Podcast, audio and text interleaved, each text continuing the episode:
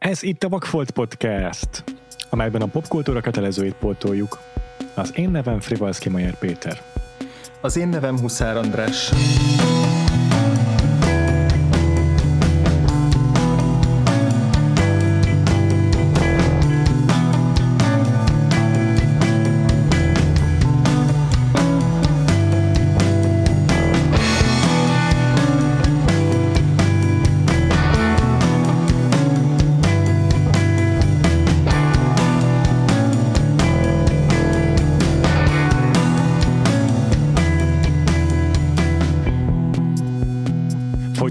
Folytatódik vendégévadunk, és új vendéghez érkeztünk, akivel az első adásban bepótolunk egy hiányosságot, majd a rákövetkező héten pedig egy, egy kedvencet fogunk megtekinteni. Először is hújjon le a lepel arról, hogy ki a vendégünk, és hogy milyen filmet hozott. Itt ül velünk Rácz Viktória. Szia, Viki! Sziasztok! Milyen filmet hoztál nekünk? Én, hát kiosztották rám Igen. a Billy Wilder legény lakás, a magyar címe, mm-hmm, Apartment mm-hmm. című filmjét. Igen, tehát a hosszas előkészítések során, ahol egy Excel táblából összeállítottunk egy csomó filmcímet, majd a Patreonon a támogatóink szavaztak, erre esett a választás, illetve ezt választottad azok közül a filmek közül, amiket még nem láttál, és szívesen pótolnád velünk. Mondd el nekünk, hogy egyébként hogy állsz a Billy Wilder fontos filmjeivel, vagy hogy mondjam, hogy, hogy ez pont kimaradt? Uh, hát igazából láttam, tehát ezelőtt meg volt így kb. a három másik legfontosabb, a Gyilkos vagyok, Alkonysugárút, meg a Van, aki forron szereti, és bár ugye Van, aki forron szereti, azt nagyon szerettem, de, de volt valamiért, egyébként nem tudom miért, én azt hittem, hogy ez a film, lehet, hogy a címe miatt ilyen kölcsönlakás-szerű sztori inkább, ahol így a főszereplők azok a csávok, akik viszik a szeretőiket a lakásba, és az a bonyodalom is valahogy annyira, nem tudom, nem mozdott ez a sztori. Úgyhogy, úgyhogy ezért így annyira nem érdekelt a film sokáig, de aztán amikor nem tudom, valamilyen videó eszébe egyszer így előkerült a Frennek a történetszála, meg utána a Mad Men-nek az egyik epizódjában, amikor mindenki azt nézi, és akkor ott is így előkerül ez, hogy a John mennyire megviselte ez a film, akkor így elkezdett érdekelni, hogy akkor ez így miről szól. Úgyhogy akkor már így bennem volt, hogy be kéne pótolni. Jó alkalom volt erre most ez. Egyébként nekem is hasonló okokból maradt ki eddig, hogy nem, vagy teljesen félreértelmeztem a premisszáját én is. Hm. Én meg, én meg most jöttem rá, hogy én ezt már láttam egyszer. pedig, pedig, pedig teljesen abban a hitben voltam, hogy ez, hogy ez nekem egy ilyen hatal, az, az egyik ilyen legnagyobb ilyen vakfoltom, tehát hogy már tényleg évek óta fönn volt azon a listán, hogy mi, mi az a nem tudom, tíz film, amit így a leginkább meg akarok most már végre nézni. Csak így az volt bennem, hogy hát igen, egy csomó mindent azért úgy tudok róla, az alapsztorit, meg egy-két, egy-két ilyen poént, meg, meg szállóigét, hogy így, hogy így úgy emlékezem, hogy biztos el, elcsíptem belőle ilyen, én is ilyen videóeszékben, meg különböző helyeken egy-egy jelenetet, de hogy amúgy még nem láttam. És most, amikor lekiültem megnézni, így kb. van fél óra, háromnegyed óra után, amikor már minden ismerős volt benne, akkor így rájöttem, hogy ezt, ezt, ezt, ezt valószínűleg láttam, de ezt nem kb. tíz éve lehetett. Tehát biztos, hogy nem torrent tel, tehát hogy még a torrent előtti időkből, viszont nem is az ilyen DVD kölcsönzős, meg VHS kölcsönzős időszakból, és így, így be tudom lőni a kettő közé, amikor tévéből vettem föl mm, dolgokat, és, és úgy, úgy néztem még meg, amíg, amíg még vettem föl tévéből dolgokat. Szóval hogy körülbelül egy ilyen 10, 10 éve lehetett, 10-12-13 éve lehetett, amikor ezt egyszer így bepótoltam, és akkor azóta még így azon gondolkoztam, hogy, hogy, hogy vajon miért nem maradt meg ennél jobban, hogy, hogy ezt én már láttam. Tehát egy tök fura, Hát a hogy... Letterboxdon nem jelölted be, akkor nem láttad valójában, úgyhogy... Hát ez az, ez az most tényleg leellenőriztem, hogy nem, nem esette ki a, a fejemből, hogy a Letterboxdon már ott van, de nem, nem, teljesen úgy néz ki, mint hogyha, mint hogyha még nem is hallottam volna erről a filmről. Szóval, szóval érdekes, hogy most is újra nézve megint megállapítottam, hogy egy tök jó film, de hogy valahogy akkora mély nyomot nem hagyott bennem annak idején, hogy úgy egyáltalán még égezzem, hogy ezt ténylegesen Ez cancelable offense, András. Melyik a sok közül? Itt, itt annyi cancelable offense volt ebben, amit eddig elmondtam, hogy csak nem hagyott mély nyomot. Egyébként igen, a, amiket Viki felsoroltál, azt valóban együtt az a négy film, amelyek így a Wilder filmográfiájából mindenképpen a leg fontosabbak. Ez a film is azért uh, emlegetjük úgy, hogy készpénznek veszük, hogy ez mindenki látta meg, hogy egy ilyen alap dolog, mert például az IMDb-n is a 250-es top listában a 117. helyen van, illetve az AFI, az amerikai filmintézetnek a top listáján, ahol nem tudom, x éven, kb. 10 évente csinálnak egy százas listát, amelyet filmesek szavazatai alapján raknak össze, abban minden alkalommal benne van három-négy Billy Wilder, film, és ez a négy az, amelyek elő szoktak fordulni. A, a legénylakás az ilyen 80-90. helyen van. A, van, aki forrón szereti, az, ami nagyon előkelő helyen szokott még lenni, azt, aztán általában a legmagasabb, vagy a második legmagasabb az, az alkonysugárót után, és akkor még a, ugye a harmadik helyen szokott beesni a, az agyilkos vagyok, a Double Indemnity, szóval így még így a legszarabb filmje is top 100-as ebből a négyből a Billy Wildernek. Szerintem, szerintem ő az a legrendező, aki legtöbbször szerepel valószínűleg. Nem vagyok benne száz százalék biztos, de csodálkoznék, ha lenne olyan, akinek több mint négy filmje van az AFI listáján. És egyébként is így a szerintem Hollywood top 3 valaha élt forgatókönyvírói közé tartozik Billy Wilder. Mindig őt hozzák fel példaként, amikor ilyen alap mm, forgatókönyvírói fogásokat oktatnak. És ö, valószínűleg romkomok között is a legénylakás az egyik ilyen quintessenciális mű, erről biztos, hogy még beszélhetünk, de akkor röviden egy ilyen, egy ilyen összefoglalót adhatnánk a filmről, mert azt már elmondtuk, hogy hogyan értelmeztük félre, de aztán majd mégis miről szól. Tehát 1960-as a film, és ö, sok Oscarra jelölték, azt hiszem, hogy ez volt az első olyan film, amelyben a amelyért, az, a, amelyért egy embert jelöltek a legjobb film, legjobb rendezés és a legjobb forgatókönyv díjára egyszerre. Mm, főszerepben Jack Lemont és Shirley MacLaine láthatjuk, és ez egy hát most mondjam azon túl, hogy romantikus komédia, mit áruljak el róla. A főszereplője Jack Lemon egy, biztonság, egy, egy, egy, mi az, biztosítási cégnél dolgozik, mint irodista, és a főnökeinél úgy próbál mm, jó pontokat szerezni, hogy a lakását időnként kölcsönbe adja nekik, hogy, hogy, hogy hetyeghessenek a szeretőjükkel. És ö, megismerkedik a munkahelyén a Fran nevű lányjal, akit a Shirley MacLaine játszik, és igen, hamar mm, bonyolultabbakba keverednek, mert a Jack Lemon karakterének ugye megtetszik a Fran, viszont mm, az apartmanja, a szoban forgó legénylakásra előbb feljut ez a lány, mint hogy meghívná oda őt Jack Lemmon, és akkor ezzel minimálisan spoilereztem. És uh, majd belemeltünk később a történetbe jobban. Ha valaki nem látta a filmet, akkor nagyon-nagyon ajánlom, hogy megnézze az adásunk előtt, mert román spoilerezzük valószínűleg. De gyanítom, hogy a többség, a hallgatóink többsége jobban képben van vele, mint mi voltunk. Na mit mondjunk még el a filmről előzetesen? Ennyi elég? Szerintem teljesen. Jó.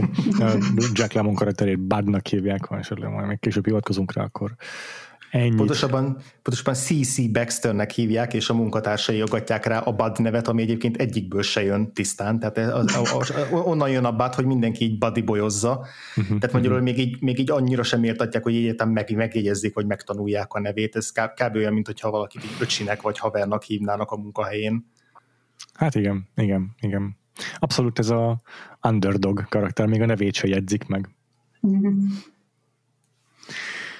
Na jó, kezdjük azzal, hogy, hogy így 1960-ban már, már bőven túl vagyunk a fénykorán mondjuk a screwball comedy és ez egy totál más, szerintem egy totál más hangvételű, stílusú komédia, és romantikus komédia, mint a, mint uh, amiket korábban Andrással megnéztünk így a, a Screwball Comedy érából.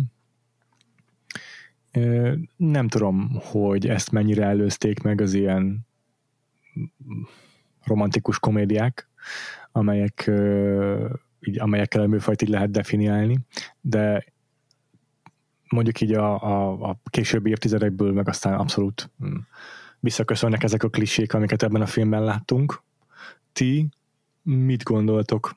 Ez az első kérdésem, hogy, hogy mennyire jól öregszik, mennyire jól működik romantikus komédiaként a legénylakás? Hova helyeznétek egy ilyen képzeletbeli romantikus komédia top listán? Hát én nagyon meglepődtem rajta. Sokkal, sokkal ilyen hagyományosabb, nevetős komédiának gondoltam, mint tényleg így a van, aki forron szereti, hez hasonlítva. Tehát, hogyha én nem is tudom, nekem így a romantikus komédia se igazán jó jelző rá, tehát nekem valahogy a melankolikus része az sokkal erősebb, mint, mint a vígjáték része a filmnek. Úgyhogy, úgyhogy olyan szempontból szerintem olyan szempontból is jól öregedett, hogy manapság is már inkább az a jellemző, hogy ez a dramedik uh, uralkodnak, nem az ilyen klasszikus romkomok, és ez is szerintem egy kicsit annak egy ilyen korai változata, ami azért uh, elég súlyos témákat is boncolgat, és, és tényleg nem egy ilyen álomvilágban játszódó valami, hanem, hanem ennél azért jóval mélyebb. Úgyhogy ilyen szempontból szerintem tök jól öregedett. Most a karaktereknek a sztereotíp volt, az szerintem majd úgyis bele fogunk abba menni, hogy milyen karakterek ők, az nyilván már így ezt sokszor láttuk ezt a párosítást, de egyébként még így se éreztem én legalábbis ilyen nagyon nagyon kellemetlenül régiesnek, vagy nem tudom, már elavultnak a dolgot. Ja, a, uh-huh. szerintem tök jó, hogy tényleg így össze lehet kötni azt, hogy nem láttunk itt túl sokat ezek közül a screwball komédi, komédiák közül, így Péterrel, de hogy így nem tudom, be, be, belekóstoltunk azért abba a műfajba, meg mit én megnéztük a, egyébként a, a Gentleman Prefer Blonde, a, a, ott, ugye, ott voltál nálunk először vendégviki, meg megnéztünk akár Fred Astaire, Ginger Rogers filmet, ott is, szerintem azok, azok is azért ilyen nagyon hagyományos már-már romantikus komédiás panelekből építkeznek, tehát hogy szerintem ennek bőven megvolt a nagyon vaskos hagyománya, és, és szerintem tökre úgy is indul ez a film, hogy, hogy bőven lehetne belőle egy ilyen könnyed bohózat, amiről így beszéltünk, hogy picit a, a, arra számítottunk, vagy azt pártuk tőle, vagy attól tartottunk, hogy, hogy olyan lesz, és, és hogy és hogy ahhoz képest meg amilyen tónusváltásokat tesz ez a film, és amennyire komolyan veszi a szereplőnek, szereplőinek a, a szenvedéseit, az egy, az egy tök meglepő, meg egy szerintem eléggé új, új, újító dolog, ahogy én feltételezem, meg szerintem maga a főszereplő is, tehát a Jack Lemonnak a karaktere is, hogy, hogy azért nem, nem egy Cary Grant, meg nem egy Fred Astaire, nem, nem az a fajta aglegény, aki egy ilyen őrületesen jóképű és karizmatikus csávó, hanem ez a, inkább ez a kis bocsánat, hogy élek típusú kis szürke átlagember irodista, és, és szerintem romantikus hősként azért ez a karaktertípus, ez későbbiekben aztán nagyon népszerű lett, meg, meg tehát Billy Crystallig is simán elmehetünk a, ezen, a, ezen az egyenesen, vagy ezen az íven. Tehát, tehát én, én úgy érzem, nem tudom, hogy ennek mennyire volt előképe így az 50-es években, de, de, de mondjuk amennyit így utána olvasgattam egy picit, az alapján úgy tűnik, hogy azért, hogy azért a, a, a Baxter, a Bud Baxter az egy valamennyire ilyen atipikus romantikus hős volt ebben a filmben. Ezzel tök egyetértek, hogy szerintem is biztos, hogy nagyon fontos állomás ez így a, az ilyen underdog főhősök nem tudom, útján, vagy, vagy a, a, a klisének, a trópnak, vagy az archetipusnak a kialakulásában, mm. amelyeket mi láttunk abban, mm, jellemzően, hogyha hogyha alacsonyabb pozícióban vagy hátrányosabb helyzetben indult a férfi főhős, akkor az mondjuk az alkony sugáróban egy, egy, egy teljesen más viszonyrendszer volt, vagy például a, a Lady Eve, vagy az a címe? Lady Eve, abban meg inkább csak az volt a lényeg, hogy hogyan csavarják az újuk köré a lányok, és egy, és, egy, és egy áldozat volt, vagy hogy mondjam, a, a férfi főhős. De, de olyan underdogot még nem látunk, akinek egyértelműen szurkolunk, és az a, az, a, az underdogságának a fő nem tudom milyen, jellemzője, hogy, hogy ezzel váltja ki a néző szimpátiáját. Szerintem mi tovább is mehetünk egyébként ezen a vonalon, hogy akkor így mennyire szimpatikus nekünk Bud. Ja, igen, uh, bocs, én is, én is, hogy egy kicsit, kicsit kiegészítsem, amit, amit így a, a film öregedésével kapcsolatban felvetettem, és uh-huh. aztán ez tök jó átkötés lesz arra, amit te hozol hogy nagyon érdekes szerintem még ez a megcsalás téma a filmben, ami uh-huh. biztos, hogy a korábban egy nagyon ellenmondásos téma volt, hiszen még mindig a Hayes kóréráját éljük, és amikor egy ilyen filmnek a fontos ö, mozgató rugója a, a házasságon kívüli szex, az biztos, hogy, hogy igen, váratlan és szakadlan volt a kornézői számára, viszont nekünk meg úgymond jól öregedett, tehát hogy nem, ma ez nem egy ilyen, nem tudom, felháborító, betiltandó téma, legfeljebb morálisan ítéljük el. Hát igen, megosztó is volt, amennyire én uh-huh. tudom, kritikusoknál is, és főleg ilyen erkölcsi szempontokból. Uh-huh. Na és akkor ezért mondom azt, hogy erről beszélhetünk, hogy, a, hogy mi gondolunk a Bát karakteréről, mert ez a megcsalás kérdésében ő egy elég komoly, vagy mondjam, cinkos társa ezeknek a ezeknek az üzletembereknek, akik feljárnak az ő legény lakására. És a kérdés az, hogy ő vajon mennyire elítélhető ezért. Meg hogy mennyire rokon szembes, tehát hogy van-e abba bármiféle nem tudom, diszonancia, hogy a film milyennek ábrázolja, meg mi milyennek látjuk a filmben. Tehát, hogy szerintem ezt, ezt, ezt érdemes picit ö, alaposabban körüljárni, vagy én legalábbis nagyon kíváncsi vagyok, hogy ti hogy, hogy vagytok ezzel, hogy mennyire utaztatok együtt a, a baddal, milyen rokon szembezve a film alatt. Hát ö, szerintem, tehát hogy így az nyilvánvaló, hogy nem egy teljesen pozitív figuraként kezdi, mert hogy neki végig kell menni ezen a jelenfejlődésen, amin végig is megy, hogy akkor így megtalálja a gerincét ilyen szempontból a film végére, de, de egyébként egyrészt a Jack Lemmon kisugárzása, meg figurája az alapból nagyon sokat segít ahhoz, hogy automatikusan szimpatizálja ezzel a karakterrel, illetve azért ő tényleg annyira szerencsétlen, hogy, hogy eleve ez az egész helyzet nem is úgy alakul ki, hogy ő most ez tényleg egy tudatos taktikaként alkalmazza, hogy jó, akkor ki fogom adni a szeretőknek a lakásomat, hanem ugye ebbe így félig meddig belekényszerül, és bár van belőle haszna, de igazából ez az egész fenntartás az inkább arról szól, hogy amit később be is váltanak, hogy megfenyegetik vele, hogyha, hogyha erről így, erről, ebből így visszalépne nem adná már többet oda a kulcsot, úgyhogy szerintem ő ilyen iszonyatosan tragikus figura, és ahogy felvezeti a film ezzel, hogy, hogy így az otthonába nem mehet be, amikor szeretne.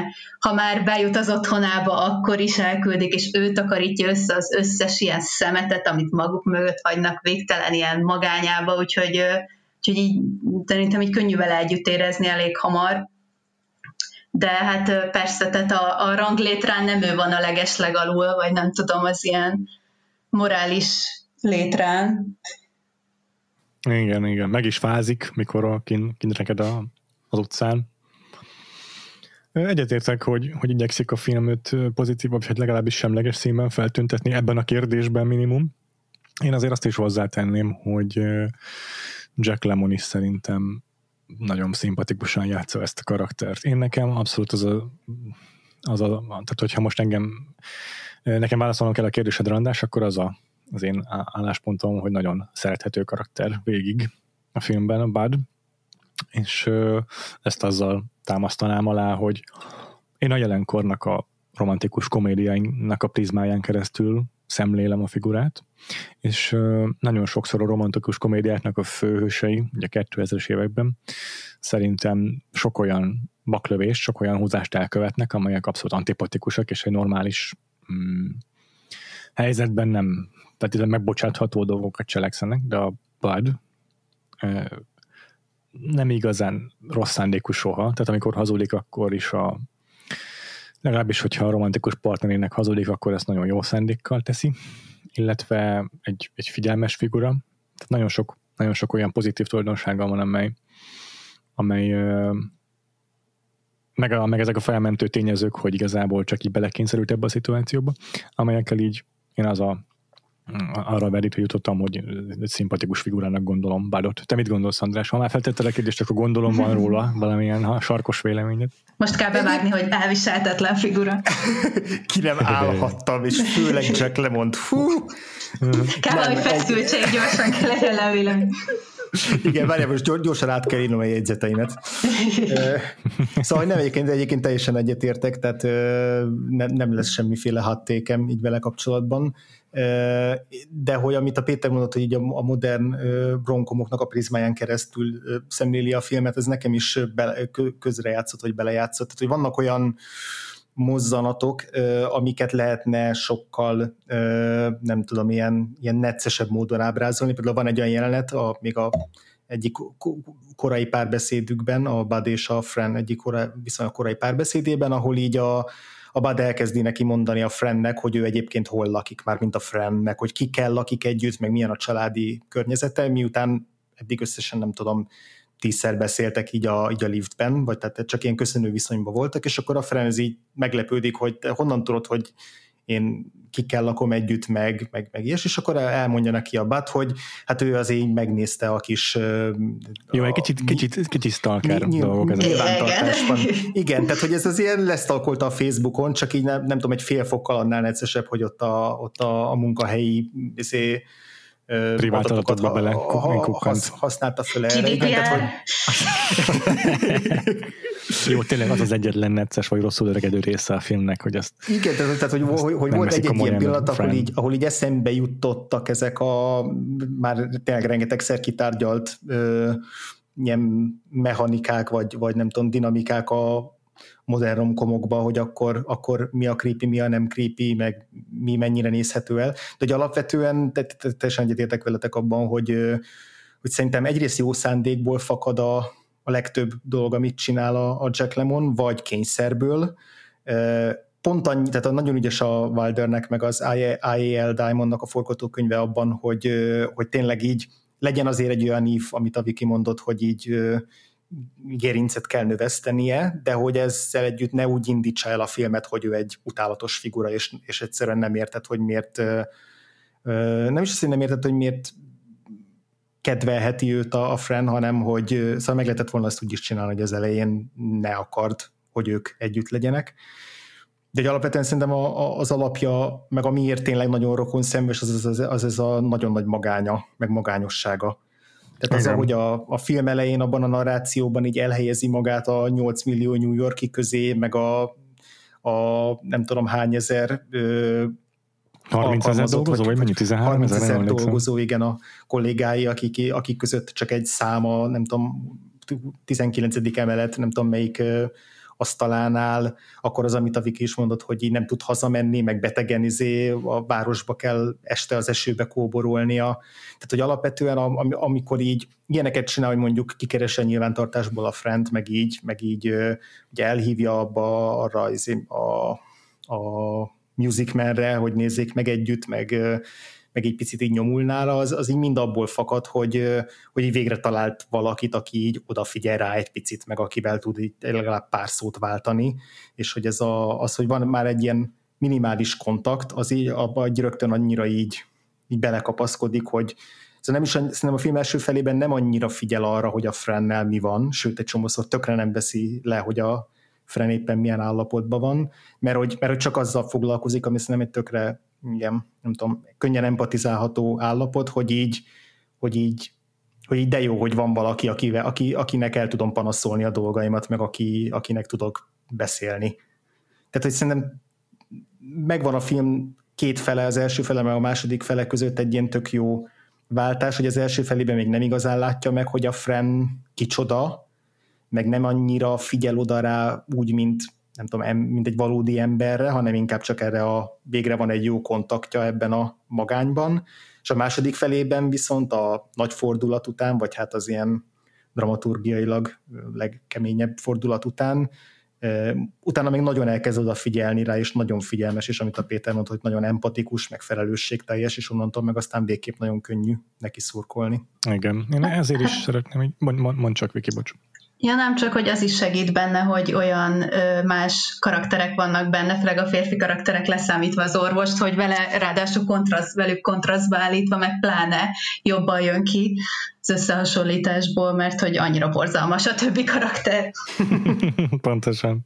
Igen, de épp ezt akartam én is kiemelni, hogy, vagy kihangsúlyozni még vele kapcsolatban még egyszer, hogy szerintem ez így kiemeli a legtöbb um, újkori romkom főhős közül is, hogy nem elég az, hogy van egy van egy, mit tudom én, a szimpatizálható sorsa, vagy háttere, amiből indul, és nem elég, hogy beleszeret egy csajba, hanem még ezen kívül ő egyébként tényleg rendelkezik egyéb pozitív tulajdonságokkal, és egy figyelmes csávó, mit tudom én, és ez fontosnak tartom, hogy nagyon sokszor a romkomokban kimerül abban a tulajdonsága a főzsöknek, hogy egymásba szeretnek, és, és, és így, és hogy nem rossz, nem, nem gonosz tevők mondjuk, tehát hogy így nem, nem ruházza fel őket a film olyan értékes tulajdonságokkal, amelyek miatt nekünk amúgy tényleg szurkolni kéne nekik, hanem már, már annyira leegyszerűsödnek ezek a sztorik sokszor, hogy csak, csak pusztán az, hogy egymásba szeretnek, az, az amiatt szurkolnunk kell nekik. De, de itt tényleg van személyisége a Budnak, és nagyon fontos, hogy megismerjük őt. Szerintem beszéljünk a Franről is egy picit, ha már így szóba jött, hogy, hogy a film második felében őt megismeri a Bud. Uh-huh. Mikortól lehet spoilerezni? Szerintem akkor spoilerezzünk végül is most hiába. Ne, ne, erről, ne legyen erőltetett miatt az adás. Hát nekem ilyen érdekes volt benyomásom a filmről, mert egyrészt, a, egyrészt nekem egy nagyon pozitív meglepetés volt az, hogy a Fran milyen ebben a filmben, meg úgy egyébként általában a női karakterek milyenek ebben a filmben, mert hogy, mert hogy az, hogy igazából nem csattan rajta egy ilyen ö, rossz indulatú poén sem, meg hogy tényleg a legelejétől kezdve nem úgy van beállítva, mint ez az ilyen vagy butaliba, aki belemegy ebbe a kapcsolatba, vagy ilyen ö, számító, vagy nem tudom, hanem tényleg egy ilyen végtelenül ilyen szomorú és tragikus karakter, aki, aki tehát beleszeretett valakibe, aki így agyon manipulálja. Úgyhogy ez nekem ilyen tök pozitív volt, meg ez is, hogy, hogy ennyire bevállaltak, bevállalták ezt az egész történetszálat az öngyilkossági kísérlettel is egy elég súlyos komolyságot adva annak, hogy mondjuk így mihez vezetnek az ilyen játékok, és ilyen szempontból mondjuk ma ilyen MeToo szempontból is elég jól megállja a helyét. Aztán az egy kicsit rombolt rajta, amikor utána, soha nem szabad utána olvasni a régi filmek forgatásának, mert persze kiderült, hogy a Billy Wilder rohadt bunkó volt mindig a női színésznőivel, meg a mclean is állandóan megbőgette, úgyhogy valószínűleg ez is segített abba, hogy ennyire jó hozta ezt az összetört figurát, úgyhogy az már kicsit rontott ezen, de egyébként alapból nekem ez egy ilyen teljesen teljesen sokkoló volt, hogy ez ennyire, ennyire egy 60-as években így ábrázolják, és ráadásul az is nagyon tetszett, hogy igazából még van egy ilyen kicsit, tehát például ott van a főnök, mási régi szerető karakter, aki végül igazából azért árulja be a feleségének, mert hogy látja, hogy a Frennel mit csinált, és hogy nem egy ilyen nem egy ilyen egymás ellen vannak eresztve, nem arra megy ki a kettőjük konfliktusa, vagy ez az egész sztori, hogy itt van a két szerető egymás mellett. Szóval ilyen szempontból nekem nagyon, nagyon bejött a Frank karaktere. Igen, ezeket tök jó, hogy mondod róla, nekem is ez volt a benyomásom. Ami még így külön kiemelném ezek mellett, már a leges legelején úgy ismerjük meg őt, hogy hogy két hónapig volt együtt ezzel a, hogy hívták a főnökét? Jeff? Nem tudom, na mindegy. Sheldrake. Sheldrake-kel, igen, hogy két hónapig volt együtt velem nyári szünetben, amikor a, gyereke, a felesége elment a gyerekekkel nyaralni. És Bocsánat, itt remélem mindannyian elkezdtétek énekelni a Grease-nek a dalait, amikor ez így el, elhangzott a filmben. Csak én? Oh, bocsánat. Hát, hogy csak te. mm.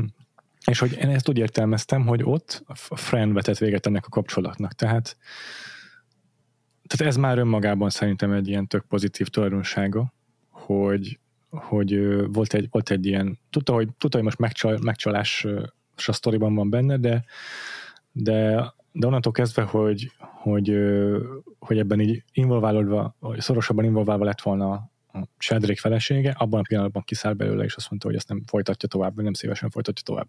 Persze az érzelmének nem tud parancsolni, de ez egy nagyon, szerintem egy a lehetőségekhez képest tiszteletre méltó döntés volt tőle, és így ismerjük meg, ez az első dolog tőle.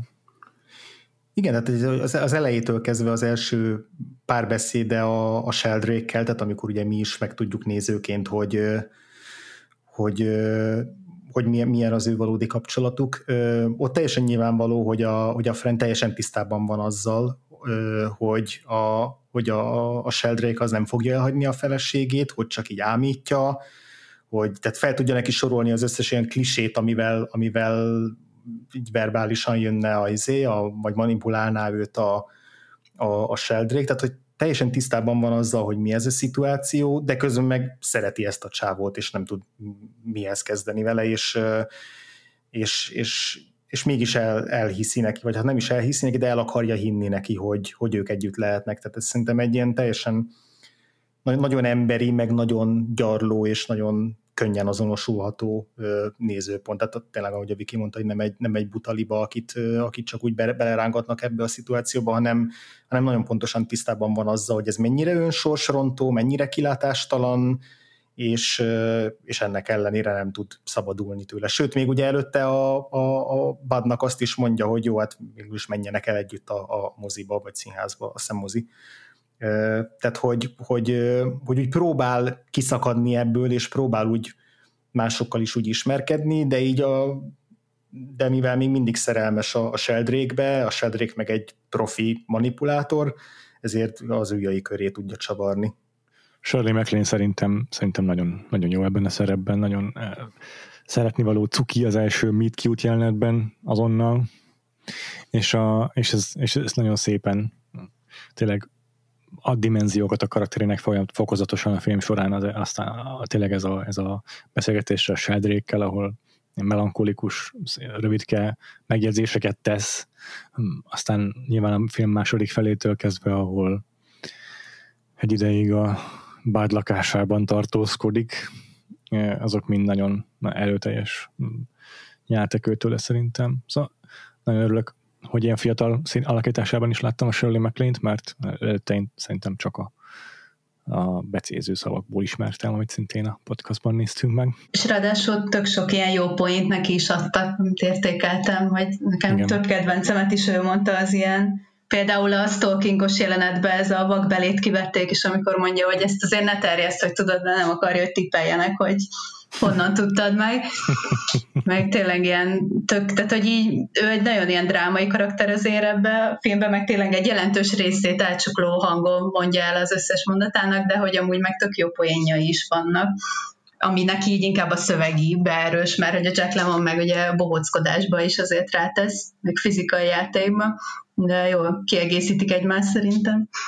Igen, nagyon... Böl, bölcs, és tényleg nagyon, nagyon, nagyon gazdag karakter. Van ez a, ez a, ez a teljesen bölcs meglátása, amikor azt mondja, és az aztán meg is marad a filmben visszatérő motivunként, ez a some people take, some people get took, tehát hogy egyes emberek elvesznek, másokat meg elvesznek, szerintem ez egy tök, tök jó meglátása, és mondom, ez egy fontos motivumává válik a filmnek.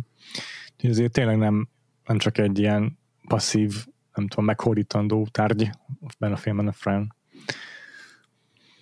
meg, és, és tényleg, csak. bocsi, csak azt, azt ki akarom én is tombolítani, amit a, a Viki mondott itt a végén, hogy, hogy mennyire jók így egymás mellett, és hogy mennyire igazából mennyire fura az, hogy a, hogy a Jack Lemon azért tényleg egy sokkal expresszívebben pohóckodó alakítást nyújt ebben a filmben, abban az értelemben, hogy sokkal többet játszik a testtartásával, a mimikájával, ő úgy ő sokkal több, meg nagyobb gesztusokkal dolgozik, a Shirley MacLaine pedig így mindent visszahúz, tehát hogy minden, minden mondata, minden gesztusa, tekintete az, az, az, így, az így, nem tudom, tízről vissza van húzva hatra ilyen intenzitásban, de hogy pont, pont ettől működnek nagyon jól így egymás mellett, hogy egyrészt ennyire különbözőek, de hogy, de hogy nem úgy különbözőek, hogy úgy tűnne, mintha két különböző filmben játszanának, ami, ami meg a mell- kettejük mellett a Billy Wildernek a, a, a kezét is dicséri, meg a, a kontrollját. Igen, tök igaz. Ezt tök jól, tök jól mondod.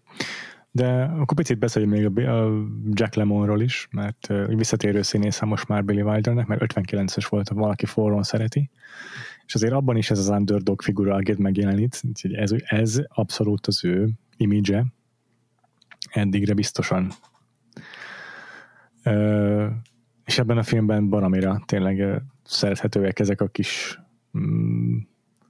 nem tudom, kis aglegény bumburnyák dolgai, tehát amikor leszűri tészta, a tésztát a teniszítővel mhm. például, vagy mm, igazából a munkahelyen történő, munkahelyen játszódó jelentek, azok nekem a sok szempontból a kedvenceim, amikor még főleg a film első, hát inkább az első két harmadában, szóval majdnem végig, de ő azért neki a a leküzdendő ilyen problémája az a az, hogy a munkahelyén próbál mm, érvényt szerezni, vagy előlépni, és ez lesz az a tulajdonsága, amelyel ugye végül a film során le tud számolni, hogy ilyen törtető, vagy nem tudom, ilyen tehát ez az egyetlen olyan tulajdonsága, amiben, amiben változnia kell a film végére.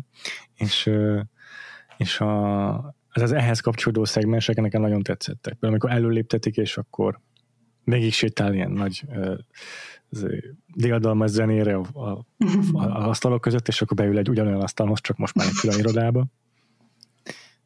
Ezek, ezek szerintem szuper meg a, az egyik legjobb gag az egész filmen számomra, mikor mikor már film közepénél járunk, és a friend nála tartózkodik éppen otthon, és bemegy, bemegy dolgozni a Bud, és így magában ismételgeti, mit fog mondani majd a, a főnökének, mindig elfejtem a nevét.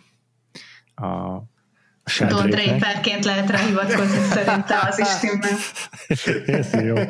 Ez jó. Sheldrake-nek, és mondja, hogy nagyon jó hírem van, számodra le fogom venni rólad, a, vagy a válladról a Fran terhét, és azt így ismételgeti magában nagyon büszkén, és felmegy, és akkor a Sheldrake közli vele, hogy nagyon jó híre van számára, le fogja a válláról venni a Fran terhét. Ez rohadt jó gag, de az, ahogyan ott ezt ismételgeti, meg úgy készül magába, és így felszívja magát, hogy most akkor végre lesz bátorsága, meg magabiztos lesz, az, az nagyon-nagyon tetszik. Az egész figurában ez a, ez a kis szerencsétlenség, ez nagyon szeretni való. Igen, meg, meg nekem tetszik azok a színek is, amik így a, egy, egy picit kevésbé teszik néha rokon szenvessé, azt szerintem tök jól alkalmazza ezeket a kis színfoltokat a film, hogy, no. hogy amikor egy picit, egy picit előbbre tud menni, vagy picit feljebb tud menni a ranglétrán, akkor ő is így azért átveszi sok szempontból így a főnökeinek a modorát, meg ezt a, ha nem is bullyingol másokat úgy, ahogy őt a főnöke, de hogy úgy, hogy a főnökei, vagy tudod, ha nem is csak a Sheldrake, tudjátok, hanem az a másik négy ilyen alacsonyabb igen, igen. Hát például az egyiknek a, a Kirkeby-nek a szóhasználatát folyton átveszi, ezt a igen. nem tudom milyen wise, nem tudom magyarban ez nem, nem igazán sikerült átültetni, úgyhogy ez, ez szerintem egy angol nyelvben majd maradt gag lett. Meg a, a, nem csak ez van, ami ilyen hasonló, amit átvesz, hanem a film egy pontján már nem veszi le a kalapját a liftben, pedig az, az volt az egyik dolog, amit felfigyelt rá Fran.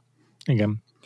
Igen, tehát hogy, hogy, azért, hogy azért megvan benne ez a nem simulékonyság, hanem inkább megfelelni hát vágyás. Az az jó Alkalmazkodás, igen. megfelelni vágyás, keresi így a, nyilván egy, egyrészt benne is van ebben a már ugye egy idő után zsarolásba, meg kényszerbe is belecsúszó helyzetbe itt a, a főnökeivel, de hogy közben meg mivel valamit ki akar hozni ebből, hogyha már ennyi, ennyit szív, és a, hogyha már nem tud hazamenni, akkor legalább a munkahelyén legyen előre menetele, hogy ezért viszont ő azért megtesz egy csomó mindent ezekkel az ilyen, ilyen kicsit szán, szánalmas kísérleteivel.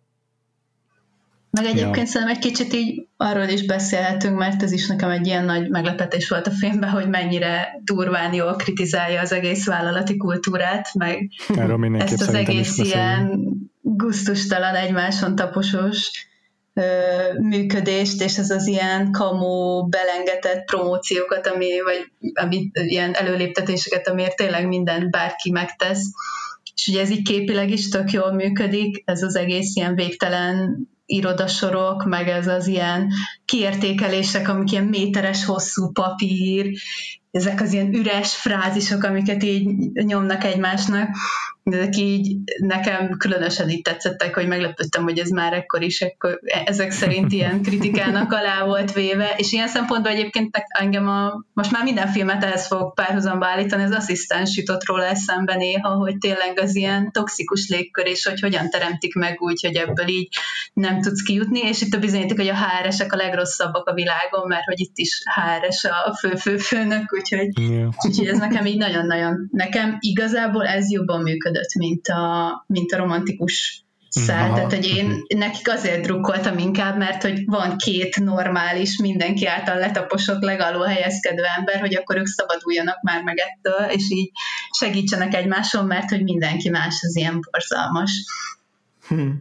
Igen, a, hát hetetlen, mindig elfejtem, de a Sheldrake-nek a monológia, az, az amikor arról beszél a, Jack Lemonnak, hogy de mit tudom én hány év alatt lehet feljutni ebbe a pozícióba, de aztán 30 másodperc alatt el lehet veszíteni, hát az így gyakorlatilag meg lehet feleltetni az asszisztensbeli monológnak, legalábbis abban az értelemben, hogy így milyen tenyérbe mászó ö, hidegséggel adja elő a fenyegetést, aztán a, igen, igen amit az irodával kapcsolatban mondta, azt, azt, az nekem is nagyon tetszett. Szinte már így komikus, ahogyan, uh, igazából inkább komikus, ahogyan ezt a kritikát megfogalmazza Billy Wilder az irodai légkörről. Uh, vagy a, az Unspooled podcastban mondták, hogy uh, úgy, úgy készült ez a felvétel, hogy azért azt nem tudták megcsinálni, hogy tényleg egy ekkora, ilyen nem tudom hány száz négyzetméteres irodát feltöltenek íróasztalokkal, mert rohadt nagy az a díszlet, ahol a mm. Jack Lemon dolgozik. Ezt úgy oldották meg, hogy mm, azt hinnéd, hogy, hogy ilyen mély, ez egy deep focus, mély, mély látósz, vagy nagy látószögű kamerával, milyen fenével csinálják, ahol, ahol így az előtér is, meg a háttér is egyszerre fókuszban van, mert nagyon éles a kép végig, de, de pont, hogy nem, hanem egy, egy, egy, egy széles látószögű objektívvel vették fel, és ez így torzítja a, a, a perspektívát egy kicsit, úgyhogy többnek érzed azt, amit látsz igazából, szélesebb az a kép, amit befog, és a torzítást azt úgy kompenzálták, hogy a hátsó íróasztalok mindegyike az jóval kisebb, és gyerekek ülnek ott. És akkor itt tudta betömni egy csomó asztalt azért a képbe eljutott eszembe, hogy én is így olvasgattam utána, és így olyan célzásokat láttam, hogy annyira nem tudom, milyen volt a fogadtatása, de mintha ő kicsit így úgy lenne számon tartva, mint az Aaron Sorkin, hogy így forgatókönyvírónak kiváló volt, de rendezőnek ilyen tök átlagos, vagy ilyen Aha. nagyon ilyen hagyományos, pedig mondjuk pont ez a film is, most attól függetlenül, hogy egy ilyen romantikus komédiát nem annyira kísérletező, vagy ilyen nagyon újítóan lehet felvenni, de pont ez a film szerintem annyira szépen képileg is rá tud erősíteni erre a magányérzetre, meg erre az ilyen, nem tudom, ilyen teljes elveszettségre a nagyváros tömegében, a végtelen magányal, és annyi ilyen szép kép van most, akár ez az ilyen hosszú irodasor, akár az, amikor kint a üres utcán várja, hogy ott hagyják a lakását, és ott ül a hidegbe egyedül, úgyhogy ilyen, de azért nem gondolnám, hogy ezt ne lehetett volna, vagy hogy ez egy ilyen unalmas rendezés lenne. Tök egyetértek, de azért még egyszer itt ismételjük el, amit András is mondott a tonális kontrollról, hogy nagyon rohadt, vagy nagyon nehéz megcsinálni azt, hogy van egy száll, ahol az egyik szereplő öngyilkosságot kísérel meg, a másik meg még mindig vicces, és ezek kettő együtt működjön, tehát ez, ez, ez is a rendezőnek valóban a kézjegye, azt dicséri. Igen, tehát hogy, hogy nem arról van szó, hogy mondjuk a film első fele az komikus, aztán jön az öngyilkosság kísérlet, akkor utána jön a full dráma, és aztán a végén megint komédia. Nyilván valamennyire a, a hangvétel az valahogy e, e, ennek megfelelően hullámzik, de hogy még a, az öngyilkossági kísérlet után is egy csomó nem tudom, poén, meg, meg, meg, meg komikum van, amik nem ezen a helyzeten gúnyolódnak, de a helyzet meg jellemkomikumot alkalmaznak, miközben nem veszik el ennek a, ennek a kísérletnek a, a súlyosságát, meg, meg nem vesznek el számomra semmit a, a Frennek a, a tragédiájából, vagy, a, vagy, a, vagy abból, hogy, ő, hogy, hogy őt, őt, őt borzasztóan sajnáljam ott abban a, abban a helyzetben. Tehát, hogy ez szerintem egy tök nehéz dolog ezt, ezt ja. ilyen, ilyen, ilyen profil Meg, végigvinni.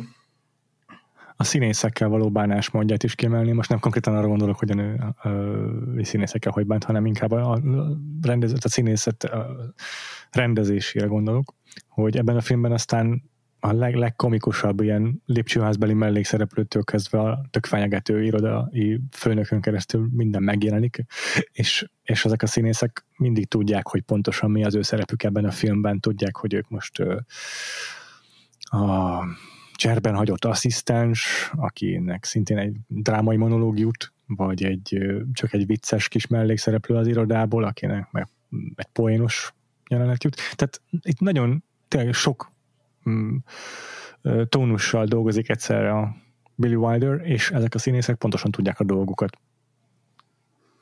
Igen, nekem a, talán a kedvenc jelenetem az egész filmben a, a film közepén, amikor az a jelenet, amikor a, a Jack Lemmon megmutatja az új kalapját a, a Shirley MacLaine-nek, és ugye ez közvetlenül azután játszódik, hogy a, hogy a, a Shirley MacLaine éppen összeomlott, mert a, mert a, a főnökének a már emlegetett titkárnője az így, az így elmagyarázta neki, hogy hát a Sheldraknek már nem tudom, öt, öt különböző alkalmazottal szűrte össze a levet, és öt, öt különböző alkalmazottal dobott ki, és ő lesz majd nyilván a következő. Szóval éppen, éppen összeomlik a, a, a Fren, és akkor a, a, a Bud meg, meg akkor érzi magát így nyerekben, mert épp előléptették, és, és ez a csaj is úgy odafigyel rá, és tök jó, akkor most így már magánélete is talán sinel lesz, és akkor az a párbeszéd nem iszonyú jó, hogy, hogy a Jack Lemon az így teljesen, tehát így és egyáltalán nem veszi észre azt, hogy a, hogy a Fren mennyire, mennyire összeomlott, de hogy ahogy ez a két színész a, a sorait mondja, ég és föld a kettőt, mármint így, így hangnemben. Uh-huh. Tehát, hogy a, izé, a Shirley MacLaine az minden mondatát a, ezzel a már említett ilyen elcsukló hangom, vagy hát ilyen, ilyen, ilyen síráshoz és összeomláshoz közeli mély, mélységes keserűséggel és szomorúsággal mondja ki. A, a Jack Lemon közben abszolút izé, abszolút a legcseplinesebb abban a jelenetben, így nem csak a, a kalap miatt.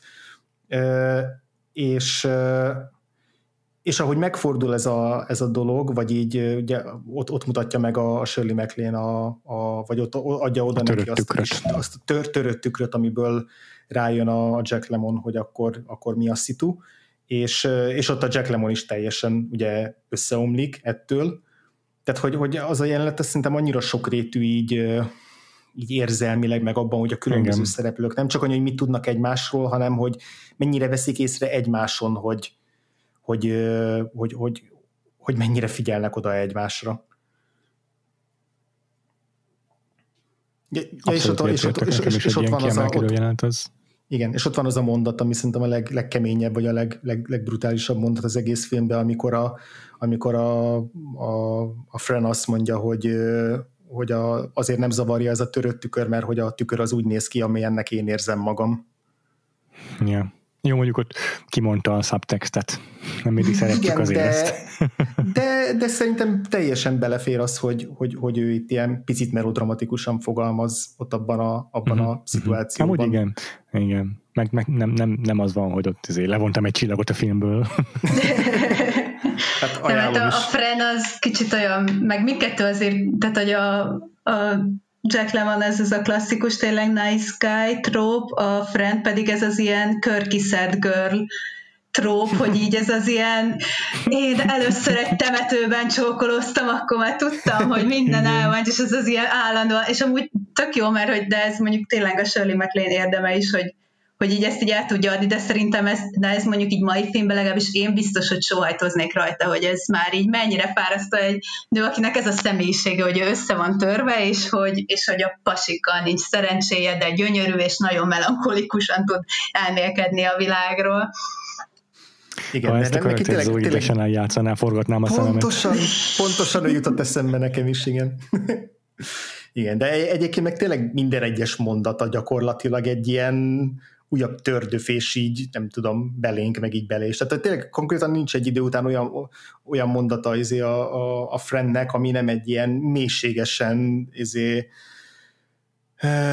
lehangoló és, és szomorú mondat, tehát amikor azt mondja, hogy, izé, hogy, amikor, hogy, hogyha szerelmes vagy egy nős férfiba, akkor nem, akkor nem szabad izé, sminket viselned, és ezt már megtanulhattam volna amikor éppen izé el, elsírta magát, Igen. vagy amikor így azt kérdezi, hogy izé, hogy a hogy, hogy, hogy ez a why do people have to love people anyway, de tényleg ilyen minden egyes mondata, főleg hát nyilván az öngyilkosság kísérlet után már az, az, egy ilyen, az egy ilyen nagyon, nagyon keserű mondat. És egyébként az öngyilkosság is, én meglepődtem azon is, hogy az például mennyire hosszas, vagy ilyen, hát ilyen elég nyíltan meg, nem tudom, mert tényleg tabu döntögető módon foglalkoznak vele, tehát hogy azt tudtam, hogy lesz benne öngyilkossági kísérlet, de amikor így kivette a pirulákat, meg megmutatják, akkor így gondoltam, hogy jó, biztos nem lesz így nagyon kimondva, majd így hazaér, akkor gyors meghánytatják valami, és akkor utána egy darabig amúgy tényleg nem is mondják így konkrétan, hogy öngyilkossági kísérlet, de hát aztán előkerül a,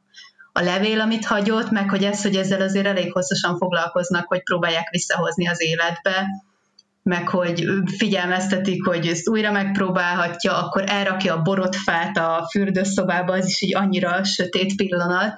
A Jack Lemmon, amikor ki akar menni a Fran, nem tudom, fogat mosni, vagy valami, szóval, hogy így azért így nem, nincs ez elkenve egyáltalán, hanem így nagyon is, nagyon is belemennek ebbe, és sokat foglalkoznak vele, nem csak egy ilyen kis plot, hogy valahogy ott tartsuk a friend hosszabb ideig a lakásban.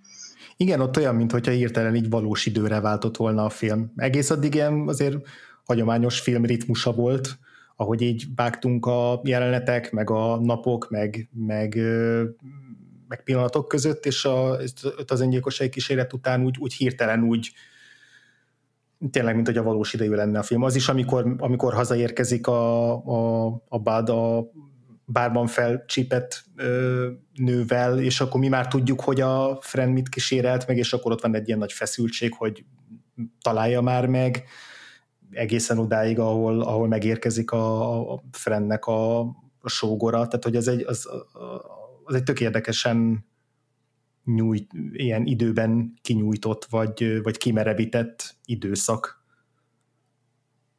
Egyébként azért a, a Badnak a másik problematikus eleme, vagy hát rá lehet azért fogni, hogy ez az ilyen, így 48 óráig itt kell maradnod, akármi van, nem mehetsz el, nem hívhatsz fel senkit, itt kell maradnod, megmondta az orvos. Úgyhogy ennek, is lehetne azért egy ilyen sötét reméket készíteni, ahol nem tudom. Abszolút. Valahogy eléri, hogy ne jöjjön rendbe soha, és ott maradjon örökre a lakásban.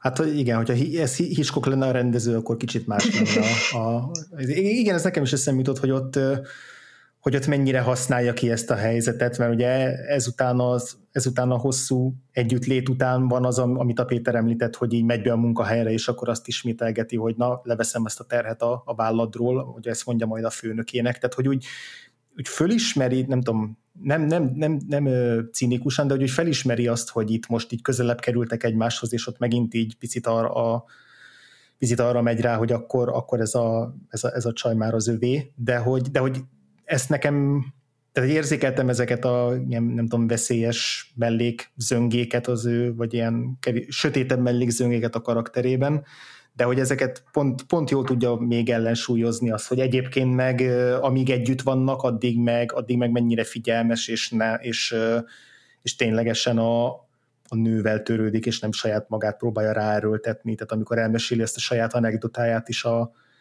az ő saját ilyen elcseszett régi öngyilkossági kísérletéről, ami egyébként az ő karakteréről is így tök sokat elárul, hogy így valószínűleg ő is pont annyira bünteti magát ezzel az egész ilyen legénylakásos vagy lakáskiadásos szituval, mint ahogy a, a Fren bünteti magát, tehát ja igen, tehát szóval, szóval az, az, az a sztoria sem arról szól, hogy ő itt most be akar vágódni a, a Frennél, vagy hogy így mindenképpen azt akarja mutatni, hogy, hogy, hogy, hogy mennyi közös van bennük, hanem ott ténylegesen meg akarja egy picit könnyíteni a, a szenvedését, vagy legalábbis én ott így, ezt így értelmeztem. Elég durva ilyen romantikus komédiában azért két öngyilkossági hajlamú ember a főszereplő a 60-as években.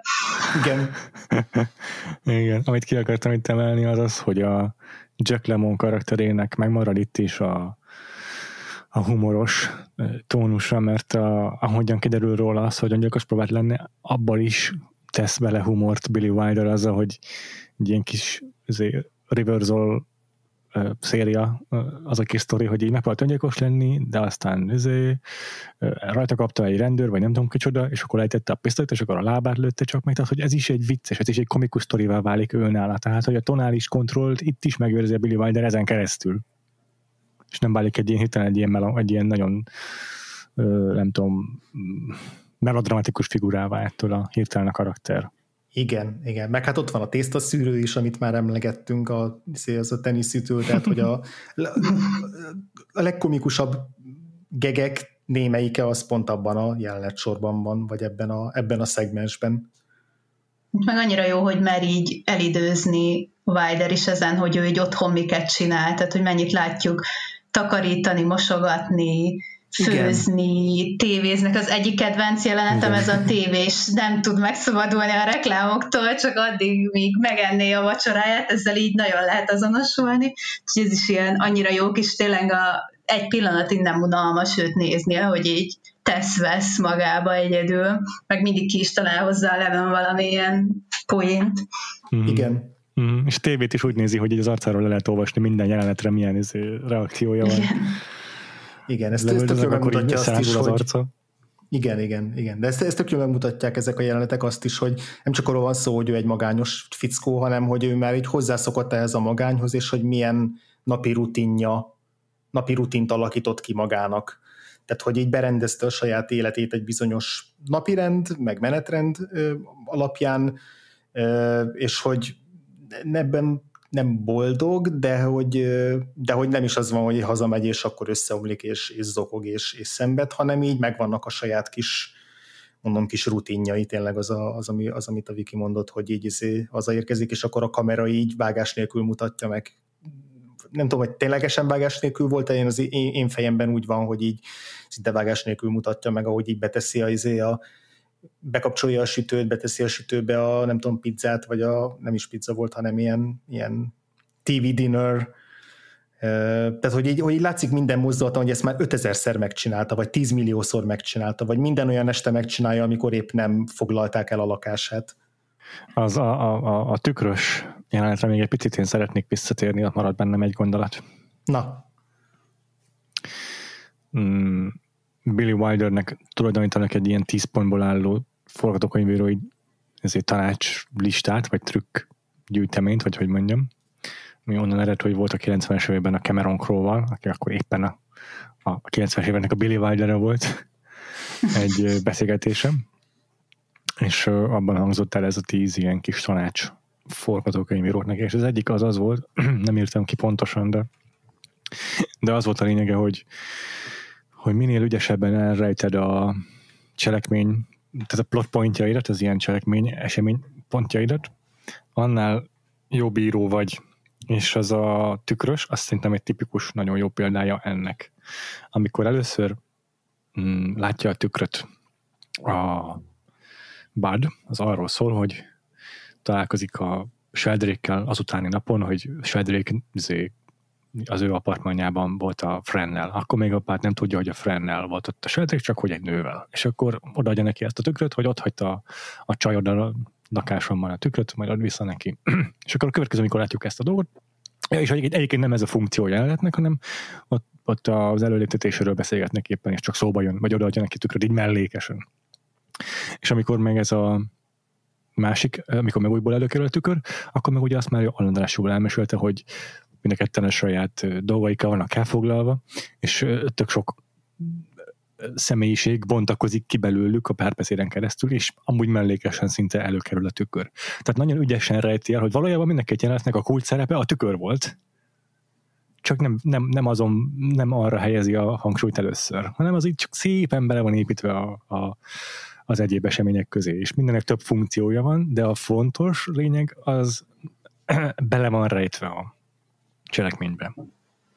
Igen. Meg ez a setup, payoff kategóriát, setup, ezt nagyon jól tudja Aha. csinálni, hogy öngyilkosságról Igen. mesél egy sztorit, a végén valami lövés hallatszódik. Igen. Akkor nem tudom, beszél arról, hogy a teniszezőt mire használja a tésztához, később látjuk, amikor nagy boldogságában tényleg akkor használatban van, meg ilyen, rengeteg ilyen kis pici dolgokat tényleg visszahoz később, tök jó uh-huh, kontextus, uh-huh. kontextusban egyes izékat, szavakat, amiket így szereplők eltanulnak egymástól, mint a ring ring ring amikor a titkárnő elmeséli a friendnek, mm. hogy, hogy minden izé alkalmazott, vagy minden évben van egy másik alkalmazott, akivel van egy ilyen ring-ring-ding viszony ennek a Sheldricknek, és akkor, amikor így később szembesíti ezzel a friend Sheldricket, akkor is ezt a szót használja, amit persze a Sheldrick nem tud hova tenni, csak van egy ilyen melankólikus élet a amit mondott a Fran, de csomó hasonló van, amikor így szavakat eltanulnak egymástól a szereplők, azok nekem nagyon tetszettek. Mind ilyen setup payoff az is végül is. Nekem a kedvencem az a, az a hanglemez, amit, amit ajándékoz karácsonyra a, izé, a, a Fran a Sheldrake-nek, és ugye az, az egy olyan lemez, ami az a dal szerepel rajta, amit mindig hallgattak a törzshelyükön, abban a, abban a étteremben. Aha és ugye az, az szól, az a lemez szól akkor is, amikor ő öngyilkossági kísérletet követel, és a, amikor hazaér a, a, a Bud, akkor már nem szól a hanglemez, de még ugye még, még, még pörög a, pörög a bakelított a lemezjátszón, és már, már a, a tű már a végén van, és akkor leállítja, és azt hiszem, ja igen, vissza is rakja az elejére, és akkor ott elkezd rá táncolni, miközben a, a, a felcsépett barátnője, nem tudom, konyhába csinál valamit, és ugye akkor fedezi fel a, a friend, akkor jön rá, hogy mi történt, és hogy a film is úgy jelzi, hogy, hogy itt most hirtelen komolyra fordult a dolog, amikor, amikor leállítja a, a, a lemezjátszót. Tehát, hogy nekem volt egy tökön olyan hatása, hogy szólt ez a kis vidám zene, ami még inkább a bohózatszerű jellegét húzta alá a filmnek, vagy a, a rétegeit, viszont amikor leállítja újra a lemezjátszót, mert el kell rohannia az orvosért, és újjá kell érezni, és utána már tök csend van, tehát nem jön vissza a filmzene egy jó darabig. Ott hirtelen a film is, tehát egy, ezzel is rásegít arra, hogy itt most egy, egy elég éles és markáns tónusváltás van, ez nekem nagyon tetszett, hogy ehhez is egy olyan, ez tök jó. olyan tárgyat használ, amit korábban már megalapozott, aminek így jelentősége mm-hmm. van a mhm, szereplő mm-hmm. a friend számára. Igen, ez tök király. És hogy tetszett nektek egyébként a finálé? Tehát arra gondolok, hogy a mindig van egy ilyen grand gesture egy romantikus komédiában, a nagy gesztus, amit megtesz a, a, a, a éppen a, az a szereplő, akiből kiábrándultak, és akkor azzal visszanyeri a szerelmének a, a, a rajong, az érzelmeit. Itt most ez a grand gesture az az, hogy felmond a Bud, és ezt megtudja a friend a indirekt módon a Sheldrake-től, és visszarohan hozzá. Nektek hogy tetszett ez a finálé egyébként? Hát nekem tetszett meg ugye egyrészt, mivel tényleg ez a része is szerintem tök fontos, ez a, az ilyen vállalati kultúra, kritika, hogy akkor ennek is így bemutatott egy kicsit ezzel, hogy felmondott, meg ez is zseniálisan volt megoldva, ez a kulcsos játék, ez is egy setup payoff-os izé, hogy az executive a Shroom-nak a kulcsát adja oda végül. Úgyhogy ez nekem tökre tetszett, meg, meg a legvégén ez, hogy hogy ez a shut up and deal utolsó mondat, tehát hogy tényleg senki nem ír úgy utolsó mondatokat, mint a Billy Wilder, amit én nagyon értékek, mert én nagyon-nagyon hát nagyon, nagyon tudom értékelni a jó végeket, és nagyon szomorú vagyok, amikor valami nincs jól lezárva. Úgyhogy ez így baromi jó volt, és szerintem ez így tök jól is működött, hogy nem egy ilyen közös nagy szerelmi vallomás volt, hanem, hanem csak ez egyik oldalról, és a Shirley MacLaine-nek meg minden ott van a szemébe ebbe a mondatta, és ez így sokkal jobban illett is a karakteréhez szerintem, mint hogyha most így neki állt volna ömlengeni, úgyhogy, úgyhogy nekem, nekem nagyon bejött a vége. Igen, nekem is nagyon, és, és tök jó, hogy ez a, amit a Péter említett, hogy, a, hogy minden romantikus filmben, vagy romantikus komédiában van ez a kötelező ilyen kétharmadánál hirtelen minden szomorú, és akkor úgy tűnik, hogy hát soha nem lehetnek egymásé, és akkor utána jön ez a, ez a, ez a grand gesture, hogy ez általában szerintem a romkomoknak a 90%-ában az szokott lenni, hogy ott derül ki az a valami, amit így eltitkolt a, az egyik főszereplő a másik elől, vagy ami, ami tehát hogy, hogy, hogy volt egy ilyen sötét titok, volt valami olyasmi, amit így, nem tudom, ami többletinformáció, most te csak igen. egy random példa. Valami, amit, a... meg, amit meg akarta óvni, és ezért hazudott, vagy ilyesmi, pontosan. Igen, igen, vagy mint az, a... Az, az szokott lenni a szokásos trop, hogy az, a főszereplő hazudik a, a partnerének, aki igen. ezt megtudja, hogy hazudott neki, csak azt nem tudja meg, hogy valójában miért hazudott neki. és ez valójában igen, egy jó indulatú dolog volt. Néha, igen, most nekem pont az jutott eszembe a You've Got Mail, ahol ugye az, az egész egy ilyen tudjátok, a Tom igen, Hanks igen, meg Ryan, hogy, hogy, hogy ott, ott azért egy rosszabb indulatú titok van a háttérben, vagy hát egy ilyen olyan többletudás, ami, aminél így teljesen méltán akad ki a meg Ryan. De mm-hmm. hogy igen, de hogy abszolút mindig, akár jó szendékú, akár, akár nem ott van egy ilyen, hogy akkor nem állnak szóba egymással, tragédia van, izé, mindennek vége, akkor jön az a beborul az ég, esik az eső, szomorú zene van. És egy tök jó ennél a filmnél, hogy a, hogy a Bud nem csinál semmi ilyesmit. Tehát, hogy eleve a film nem is azzal játszik, hogy, a, hogy ennek a, valamilyen titoknak ki kell tartani a film kétharmadáig, mert a, a legfőbb titok az kiderül így 50 perc után a, a tükrös jelenettel, az egyik oldalról, tehát az, hogy a, a Bud megtudja, hogy a, hogy a Fren a szeretője a főnökének, és aztán nem sokkal később meg a Fren is megtudja, hogy a Budnak a lakásán van. Tehát ezt a film felénél letudja ezt a titkolózós, elhallgatós dolgot a forgatókönyv. Igen. És nem dob be egy újabb ilyen kerékkötőt kettejük közé, hanem egyszerűen a szituációjuk az, hogy a, az, hogy a, a Sheldréknek ismét sikerül még egyszer magához manipulálnia a, a, a friend, az, hogy mind a ketten ilyen nagyon mély ponton vannak emiatt, tehát hogy, hogy, hogy szerintem tök organikusan alakul ki az az időszak, amikor úgy tűnik, hogy nem lehetnek egymásé, és hogy ettől is természetesebb az, amikor így mégiscsak sikerül, ráadásul olyan áldozattal, hogy a, ugye az, a, a Bad elveszti a munka, munkáját, nem tudja fenntartani már a lakását se, vagy hát nem tudom, hogy a, most arról van szó, hogy nem tudja fenntartani, vagy inkább arról, hogy most ilyen rossz emlékek kötik oda. Csak nem akar már ott, igen, inkább így értelmeztem én. Lehet, lehet, lehet, lehet, igen. Tehát, hogy szerintem a, a, mire eljutnak odáig, hogy ott tényleg az utolsó jelenetben ott kialakulhat a happy end köztük, az, az egy természetes menet, akkor teljesen egyet érdek a Vikivel, hogy az a utolsó párbeszéd, hogy I love you, shut up and deal, ez, ez is nagyon jó, hogy nem ugyanazt mondják, és hogy nem ugyanott tartanak még mindig így a kapcsolatban igazából, tehát hogy valószínűleg szerintem a Bud még mindig sokkal jobban fülig szerelmes a, a Frembe, a Frem még alig lábalt ki a, a nem csak az ön, a öngyilkosság kísérletéből, hanem ebből a hónapokon keresztül fél éven keresztül húzódó Sheldrick féle kapcsolatból. Tehát, hogy ő inkább még ott tart, hogy most már talán ki tud nyitni e, e felé a csávó felé. Tehát ez, nekem ettől működik a, a vége, hogy happy endnek happy uh-huh. end, meg mosolygás, meg minden, de hogy nem próbálja hirtelen azt mutatni, hogy mind a ketten ugyanolyan őrültem egymásba vannak bolondulva. Igen, szerintem a Amire én itt hivatkoztam, hogy ilyen hazugságos, ez a Lenny Grand Gesture, ez tényleg szerintem egy az utóbbi, hát most már mondjuk tíz éve szerintem nagyon készülnek romkomok, de mondjuk a 2000-es éveknek biztosan a, a rossz ezért volt trópja, hogy általában arról szóltak a romkomok, hogy úgy jönnek össze a szerelmesek, hogy az egyikük, tehát az egész egy hazugságra alapozik, mert valami olyan ezért, trükkel édesgeti magához az egyik fél a másikat, aminek a hazugság az alapja. És akkor persze a film végére kiderül, hogy hazudott, de amúgy az, ő, az érzései őszinték, és ezért van uh-huh. a megbocsátás.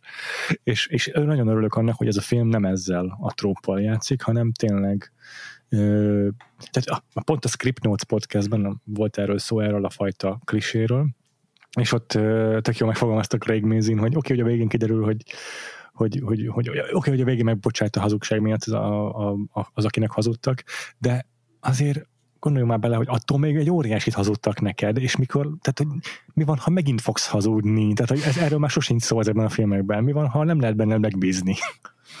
és itt ilyen miről nincsen szó. Ebben a filmben ilyen probléma nem merül fel, szerencsére. És a magával a gesztuson, hogy felmond, azzal meg az a ami nekem nagyon tetszett, hogy ezt végül is ezt a motiv, ezt a, nem is tudom, ezt a az, ami erre motiválja, az leginkább a doktor. Ugye a Dreyfusnak hívják azt az orvost, aki a szomszédjában lakik, azt hiszem német bevándorló, és Billy Wilder is német bevándorló, szerintem itt egy kicsit így, így ez egy szándékos, szándékos párhuzam a valósággal, és ő, ő, őtől hangzik el ez a tanács Wildernak, hogy be a mensch, hogy légy human being, légy egy, légy egy, légy egy ember, emberi lény. És a mensch azt a szót használja, ami németből jön. És, és akkor, akkor válik emberi lényé, bár amikor gerincet növeszt és felmond. És ez az, ami miatt ugye a, a friend visszatér hozzá. Mm, és ezt az Dreyfusnak köszönheti, aki mondom, akár csak a Billy Wilder német bevándorló. Úgyhogy nekem ez is egy ilyen plusz réteg lett, hogy Billy Wilder szerintem egy picit abba a karakterbe így, így, így beletette ezt a ezt a dolgot, saját magát egy icipicit. Hmm. Én értékeltem azt is, hogy a, a, a Billy Wilder szerint is a, a karácsonyi ünnepek, meg az új év, meg az ilyen egyrészt, másrészt meg a hatalmas ilyen munkahelyi bulik, azok így a világ legdepresszívebb dolgai is tudnak lenni időnként. Tehát szerintem így... Mondjuk nem értem, egész... ki az, aki Christmas Eve karácsony este csinál céges bulit. Ki? Igen, ez, ez már sokat elárul. A, ennek... Nem, nem, ez, ez pont, pont sokat elárul a, ennek a biztosítási cégnek a vállalati kultúrájáról. ja. De hogy igen, a leg, leg, legnyomasztóbb céges buli volt egyébként. De igen, egyébként és, azt tetszett még a, bocsánat, csak hogy a Madment nézem még most is, és hogy így azon túl, hogy rájöttem, hogy Don Draper rohadtul utálom, és pont ezért, mert hogy egy Sheldrake, és, és valahogy mennem kéne ezzel a karakterrel, de nem is az a lényeg, hanem az, hogy, a, hogy, hogy mennyire tényleg hitelesen hozták vissza ezt a 60-as éveket, és hogy, hogy ott a céges bulik mennyire ugyanez a hangulat, mint itt a tényleges 60-ban felvett céges bulinál, ez az ilyen végtelenül szomorú, nagyon bepiázott, ilyen nem tudom, ilyen kellemetlen az egész. Wildernek az ilyen forgatók, forgatókönyvírói profesz, vagy azért profiságára még szerintem tehát az, rengeteg példát lehetne találni. Van egy, egy-két olyan, ami, amit, amit nagyon szeretnék kiemelni, hogy ez is ebből a tízes listából egy pont volt, hogy a, a Lubitsch-tól tanulta, hogy az Ernst Lubitsch-tól, hogy hogy hagyd, hogy a néző végezze el az összeadást, tehát hogy a 2 plusz 2-nek az eredményét, azt ne te mondjad ki, és uh, erre is egy csomó tök jó példa van, amit így tényleg kapt, azon kaptam magam a filmnézések közben a feleségem, hogy egy egymásra nézünk, hogy mi már értjük, amit még nem ért a bad, és így a jeleneten belül, tehát amikor a, a Sheldrake először hazakodik elő azon, hogy ő is szeretné elkérni tőle az apartman kulcsát, akkor ezt nem, nem mondja ki a Sheldrake, hogy, hogy mit akar tőle. De mi nagyon hamar megértjük nézőként, és ezek azok a, hogy bízd a nézőre a 2 plusz 2 eredményét, ezek azok a húzások, amelyek így nézőnek egy ilyen hogy is mondjam, lehetőséget teremt, hogy előrébb járjon a lépéssel, mint a szereplők, és ez egy tök jó érzés nézőként, és ebben nagyon profi a Wilder az egész filmben. Hát igen, nagyon sokszor ad ilyen ingyen boldog érzés, hogy te érted, mert emlékszel, hogy ez ott volt, és akkor ebből következik ez, és akkor így örülhetsz magadnak, hogy érted, hogy miről van szó. Ja, ja. Ez a Hitchcocki tanács is, hogy, hogy, hogy a néző járhasson egy lépéssel előrébb, hogy neki mutass meg valamit, amit a szereplők még nem tudnak. Igen. Ne felejtsük el megemlíteni a Marilyn, Marilyn Monroe geget. Ugye még egyszer egy évvel ezelőtti a, valaki forrón szereti, és a film elején a, ennek a Kirkeby-nek a az egyik ilyen izé, nője, akit összeszed egy kocsmában, ez egy, az egy, azt mondja, hogy ez, csak 30 percet adja már, úgy néz ki, mint Marilyn Monroe. és akkor megjelenik egy nő, aki tényleg tök úgy néz ki, mint Marilyn Monroe, de még ilyen husky hangja is van, ilyen, ilyen suttogósan beszél. Igen, a hangot nagyon jól leutánozta. Igen. Igen, gondolkoztam, hogy ez jó vagy rossz indulatú poén volt, tekintve, hogy elmjöttek ki túlságosan jól a forgatáson. Igen, ez inkább egy ilyen meglehetősen kicsinyes gegnek tűnt, hogy ilyen odaszúrásnak így az egy évvel későbbi filmjével, hogy még most is utállak. Hát igen. Ez, igen. Ezzel kapcsolatban meg azt mondták még az Unspooled podcastban, hogy most nem azért, hogy felmentsem ezzel a Billy Wilder, csak hogy még fiatal korában, azt hiszem Ausztriában született egyébként, fiatal korában Bécsben vagy hol, mm, az első szerelme az egy, egy prostituált volt, és, és nagyon ezért mély lelkisebet ejtett ez benne. Hogy ott szerintem ő ott át lett felve, vagy nem tudta pontosan mivel foglalkozik az a szerelme, akibe beleszeretett, és ennek is lehet tulajdonítani azt, hogy, hogy a nőkkel szemben sokkal bizalmatlanabb volt az élete során később is, és hogy esetleg ebből le lehet vonni azt a következtetés, hogy ezért volt az, hogy sokkal kevesebbet mert a színésznőire bízni, mint a színészeire. Tehát itt például Jack Lemonnak így szabad teret adott egy csomó mindenben, hogy hogyan játsza a jeleneteit, meg hogyan mondja a sorait. Shirley MacLaine meg mindent szóról szóra, pontosan, hogy kellett, és hogyha bármit rosszul mondott, egy kihagyott egy kötőszót, bármi, akkor le volt teremtve tényleg nagyon durván, és, és, és, nem lehetett, nem, nem, nem, nem adott neki mozgásteret Billy Wilder. Hát igen, azért ez is egy ilyen tipikus példája, hogy nem tudom, ugye szeretünk ilyen feminista elályokként hívni mindenkit, aki mondjuk ír egy jó női karaktert egy filmbe, Joss Whedon, stb. És így, és így itt is érdekes volt, hogy én nagyon meglepődtem, én teljesen kivoltam, hogy úristen, mennyire jó ez a karakter, és hogy mennyire király, hogy nem ment bele semmilyen szexista hülyeségbe, ami egyébként nem lenne idegen most egy, ettől a korszaktól, és akkor utána ez így tök rosszul esett, amikor megtudtam, hogy amúgy meg így ennyire ennyire ilyen lenéző volt, meg, meg diszkriminatív a női, színésznőivel. Igen, meg így mm, ennél, mm, így, mm. emiatt így felmerült ez a kérdés is, hogy akkor így igazából mennyi, mennyi tehát hogy hány százalékban a, a Shirley MacLaine érdeme az, hogy egy ennyire komplex karaktert alkotott, és hogy vajon mennyi volt meg ebből már a papíron, tehát hogy nyilván azt beszéltük, hogy a Billy Wilder mennyire ügyes, meg, meg, meg profi, meg, meg, meg szuper jó forgatókönyvíró, de, de simán el tudom képzelni akár azt is, hogy a papíron ez egy, ez egy sematikusabb figura volt, vagy inkább úgy hogy egy olyan figura, akinek az elsődleges szerepe az az, hogy a, hogy a, a Badnak a, a karakteri véte gyengesse előre, és lehet, hogy ez nem így volt, lehet, hogy a Billy Wilder eleve ennél komplexebbnek alkotta meg, de azt is el tudom képzelni, hogy a Shirley MacLaine sokkal többet vett észre, vagy, vagy, vagy valósított meg, vagy tett fel a vászonra a humánumával, meg a, a, a, a belső életének e, ebből a karakterből. De aztán lehet, hogy ezzel most csak azt akarom, próbálom ellensúlyozni, amit pont ugye a, a Billy Wilder gondolt arról, hogy így a Shirley MacLaine-t azt így, nem tudom, külső erő, ezé, eszközökkel kell rávenni arra, hogy eljusson ilyen lelki mélységekbe. És, és hogy El kell olvasni a skriptet. Igen, igen, igen, igen. igen. Hát de közben meg azt se tudjuk például, hogy a script az most társíróval készült, úgyhogy ugye ez hmm. se egyértelmű, Igaz. hogy kinek a kezemunkája mennyit segít. És ez nekem mondjuk így érdekes volt, mert még így sose néztem meg annyira a filmjeit, hogy ki, hogy mit csinált benne, mert hogy így persze ő a legnagyobb forgatókönyvíró ever, és akkor most meglepődtem, hogy tehát az a legjobb filmjei az mind társírósak nem egyedül írta, és kicsit szerintem ő a köztudatban ilyen, ez az ilyen olyan csoda gyerekként él rendező író, aki így az egész egészet ő tartja kézben, és azért így szerintem kicsit méltatlanul el vannak felejtve azok az emberek, akik vele írogatták a forgatókönyveket. Uh-huh. Igen, ez nekem is most tűnt csak fel, basszus. Igen, igen. Egy érdekeset még megfigyeltem, uh, szintén script notes téma, mert a John Augustnak a blogján volt róla szó. Uh, Billy Wildernek erről a scriptjéről, az a, a, a legénylakásról, hogy ha megnézed a scriptet, akkor csak egy szemelvény van belőle, de konkrétan az ajánlat, amikor a mm, Jack Lemon elmegy kocsmázni, ugye, karácsony, vagy nem is tudom, az már új év napja-e, mindegy. Uh-huh. És akkor ott van egy nő, aki mm, elkezdi ott így azért a szívószálnak a papírjával lövöldözni, hogy felhívja meg erre a figyelmet.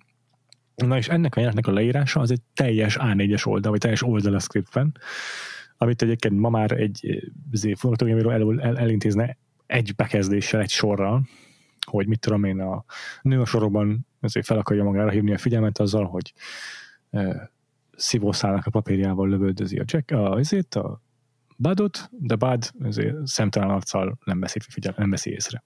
És ez nálam egy oldalas leírás, és el is olvastam az egy oldalt, nagyon részletesen leírja, hogy mit csinál a Bud, miért pakolja ki oda azért, a, szépen meg van fogalmazva, szép, szép képekkel írja le azt, hogy a, az olivákat így a pálcikára tűzve kirakja ilyen kör alakba, minden nagyon részletesen le van írva. És úgy van leírva, hogy tudta, hogy ő maga fogja rendezni a filmet, tehát saját magának adott instrukciókat, egy nagyon érdekes húzás. És uh, itt az, az, az a Mm, azt magyarázza John August, hogy ma már ilyet nem lehetne, meg ők is mindig azt arról beszélnek a, a script notesban, a podcastban, hogy nagyon fenn kell tartani a script olvasók figyelmét, meg annak a figyelmét, aki befogadja a te forgatókönyvet, szóval szükség van arra, hogy legyen white space a szövegben, legyen, legyenek bekezdések, legyenek törgyelések, hogy láss, látszódjon, hogy halad a cselekmény, haladnak a dolgok, és hogyha egy egész oldalnyi cselekmény leírásod van, minimális dialógussal, max egy sor hangzik el benne, akkor az, az egy ilyen rossz, rossz, rossz előjel lehet, hogyha valaki olvassa a forgatókönyvet. És a Billy Wildernek ilyen szempontjai nem voltak. Tehát 60 éve ez még így nem, akad, nem, nem jelentett akadályt. Hmm. És uh, tök érdekes, hogy ennyit változott egyébként ez a szakma. Van az is egyébként azért is, mert most már ezek a dolgok nem a script szintjén dőlnek el, hanem megvan erre külön a storyboarding, meg a previzualizáció, meg amúgy is a rendező, meg a mit tudom én, kik döntik el, és ez is egy ilyen tök érdekes egyedi dolog szerintem a Billy Wilder forgatókönyvében, hogy prózaként is értelmezhetőek és értékelhetőek. Mondjuk egyébként lehet, hogy volt vele problémája olyan szempontból, hogy én meg azt olvastam, hogy ő azért kezdett el rendezni, mert hogy abból lett elege, hogy nem úgy rendezik meg a forgatókönyveit, hmm, ahogy ő megírta, értem. vagy hogy nem, nem elég. Úgyhogy elképzelhető, hogy mondjuk azért így úgy érezte, hogy hiába adja meg az instrukciókat tökéletesen, nem azt nem azt viszik fel. Úgyhogy. De egyébként a szívasszáról jutott eszembe, hogy nekem így két olyan pillanat volt a filmben, amikor így éreztem, hogy nagyon mai szemmel nézem. Az egyik ez a szívaszál pazarlás, hogy így úristen, már hanyadik szívaszállat koszolja össze. A másik meg a betegen bemenni a munkahelyre, és ott végig köhögni, és tüsszögni, és lázasan még benn maradni a nap végéig, és így ez így nagyon-nagyon kiborított, pedig egyébként már így nem, tehát ezen már túltettem magam, hogy minden filmet így nézek, de ez, ezt nem bírtam. Ez rossz volt nézni, hogy ott szórta a bacikat. Aha, igen, igen, igen. Ez ilyen tipikus amerikai dolog, hogy betegen is be kell menni dolgozni, mert nincsen fizetett szabadnapod, meg nincsen ez TB. Na nem, mintha itt nem mennének be ugyanúgy az emberek, hogy egyenek hónap végén, de igen. Ja, hát ja, az igaz. Ö, nem tudom, van-e még ami magával a filmmel kapcsolatban, ami még így bennetek maradt? Nem. A, még a, a, az Oscar ö, szezonjára akarok egy picit kitérni, vagy az Oscar ö, aratására, hogy, uh-huh, jó. hogy ö, ugye ez volt igazából az utolsó ö, olyan Billy Wilder film, ami hát nem tudom, ilyen jelentősnek tekinthető, mármint amilyen tényleg ilyen nagyobb visszhangot, akár kritikai, akár díj visszhangot kiváltott, tehát még volt nem tudom, szerintem legalább egy évtizednyi, de lehet, hogy még több karrierje, meg egy csomó filmje ezután is, de hogy ez volt az utolsó ilyen nagy, nagybetűs filmje, amiért uh-huh. megnyerte az Oscar forgatókönyvíróként és rendezőként és maga a film is, tehát hogy nem csak az, hogy mind a három kategóriában jelölték, hanem mind a három kategóriában nyert is. Szóval ez Igen. így tényleg a pályafutásának a megkoronázása pedig már kapott korábban is Oscar díjakat, de hogy ez, ez tényleg így egy, uh-huh. ilyen, egy ilyen nagy megkoronázás volt. Az a tök érdekes, hogy most gyorsan megnéztem, hogy a, az előző négy-öt évben, meg az ezt követő négy-öt évben milyen filmek nyerték a, a legjobb uh, film Oscar díját, mert uh, hm. mert hogy szerintem egy nagyon nagy kivétel ez a film ebben a kb. tíz éves uh, mezőnyben, mert ugye olyan egy évvel korábban a, a Ben Hur nyert, egy évvel később a West Side Story, és a többi film, ami így körülveszi ebben az időszakban a 80 nap alatt a föld körül, Híd a folyón, a Gigi, ugye Vincent Minelli-nek a, a musicalje, az Arábiai Lawrence, Tom Jones, My Fair Lady, Sound of Music, tehát az 50-es évek második fele, 60-as évek első fele. Itt azért az Oscaron, ebben a legjobb film kategóriában abszolút a, a pompasztikus filmek hódítottak, akár háborús film, akár musical, akár yeah. szandálos eposz, történelmi eposz. Csak a látványfilmek közé aratnak most már sikereket, mert nem készülnek ilyen kis filmek. így van. Hát így ez van, volt a 60-as évek Moonlight-ja. Pontosan. ja, tényleg. Vagy Green Room-ja. De, hogy, de hogy igen, szóval, hogy, hogy mielőtt még elérkezne ez a staféta átadás, meg ilyen nem tudom, modellváltás a 60-as évek második felébe, hogy kiszorulnak ezek a filmek, meg összeomlik a stúdiórendszer, és akkor jönnek a független filmek, vagy a merészebb stúdiófilmek. Itt még a kellős közepén pont 1960-ban volt a, a, a The Apartment, ami biztos, hogy nyilván a Billy Wilder neve miatt, tehát hogy ő, ő annyira nagyra volt tartva, hogy ő megengedette magának ezt a ezt az egy egészen radikális és merész megközelítésű filmet a maga műfajában, de szerintem tök érdekes, hogy tényleg így az e-, előző évben, következő évben kanyarba nem került a, nem kerültek hasonló filmek, tehát a, a Marty volt, a Ernest Borgnine féle Marty volt még az 50-es évek közepén a ami Na, az a Moonlight. igen, igen, igen, igen, ami, ami hasonló kategória. És az egyébként tök jó párhuzamba állítható ezzel a filmmel, a főhős tekintetében. Ez is ilyen nagyon ilyen kisember magánya típusú dráma. Hmm. Hmm. Azt egyszer mindenképpen meg kell néznünk Andrással, már korábban is szóba jött többször is, és Igen. akkor emlegettem, hogy ez egy nagyon fontos film. Az egyébként igen. egy érdekes film pont a női karakter szempontjából, mert ott, ott a férfi karakter azt szerintem nagyon király, ez a Márti, ez a szomorú figura, de hogy ott ugye az a sztori, hogy beleszeret egy lányba, aki, hogy hát így a film szerint csúnya, de hogy az egy szép színésznő, akit következetesen így lekutyáznak kb. a filmbe, és hogy az a nagy hősies dolog, hogy ő még úgy is szereti, hogy csúnya. Úgyhogy érdekes. Egyébként nagyon jó dolgok vannak benne, de, de azért szerintem az legény lakás jobban öregedett.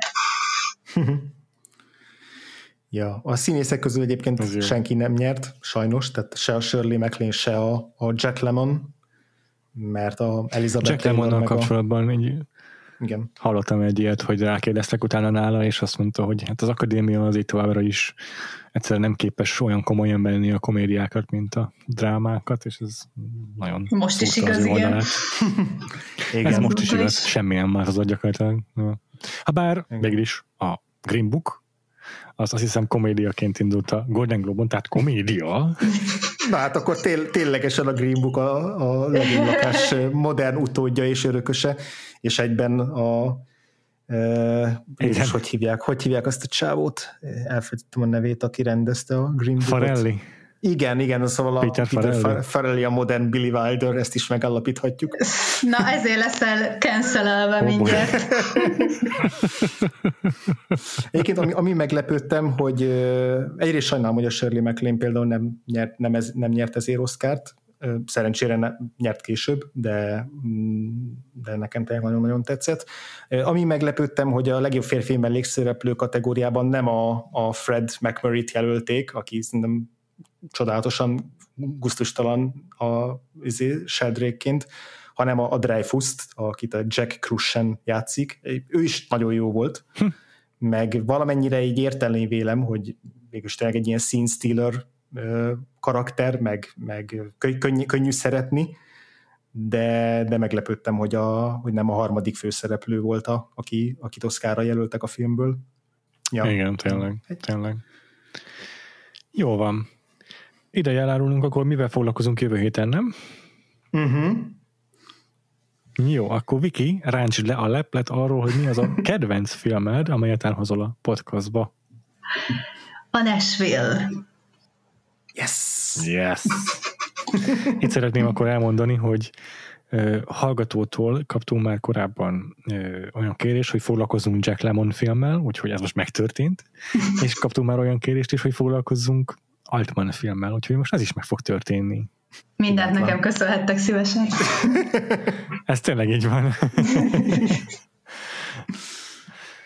És Jó ezen van. kívül mm, már csak a búcsúzkodás van hátra, azt hiszem. Gyorsan szeretném elmondani, hogy a, a Patreonunkon mm, e- pont ebben a hónapban kezdtünk el egy újfajta adást, ez a szótár adás, amelyet a hallgatóink kérésére kezdtünk el csinálni, és ebben filmes fogalmakat tárgyalunk ki. Úgyhogy az első az pont a Meet Cute, és ez a film is szóba kerül benne, úgyhogy ha érdekel benneteket, akkor a patreon.com per Vakfolt podcaston elmagyarázzuk, mi az a Meet Cute, de ezen kívül is mm, ha- havonta négy-öt adással jelentkezünk, és ha tetszett ez a mostani adásunk, akkor csatlakozzatok a támogatói közösségünkhöz, nem csak ilyesmiről van szó, hanem megnézzünk friss filmeket is.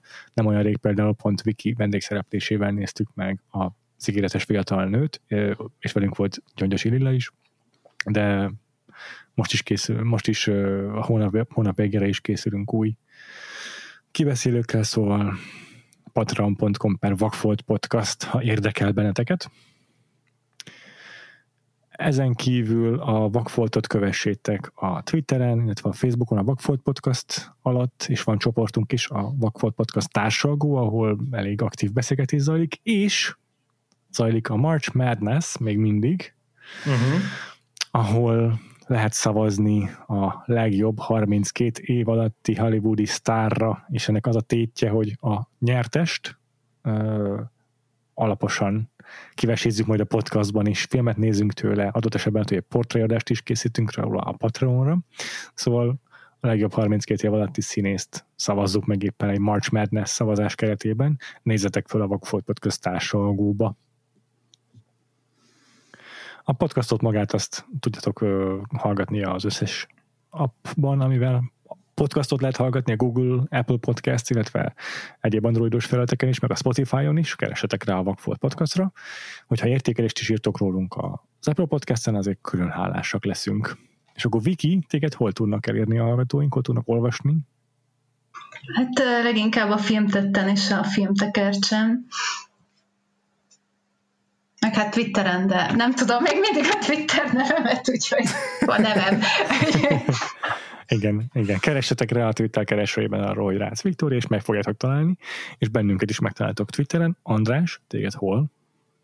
Gains, alsóvonás. Péter, téged? Frivo, e, kettő elvel és óval írom. Uh-huh. Ezen kívül Letterboxdon mind a hárman jelen vagyunk, ott is keresetek rá a nevünkre, vagy pedig keresetek rá a Vakfolt címkére, és akkor ti is használjátok szeretettel, hogy lássuk, hogy milyen filmeket pótoltok.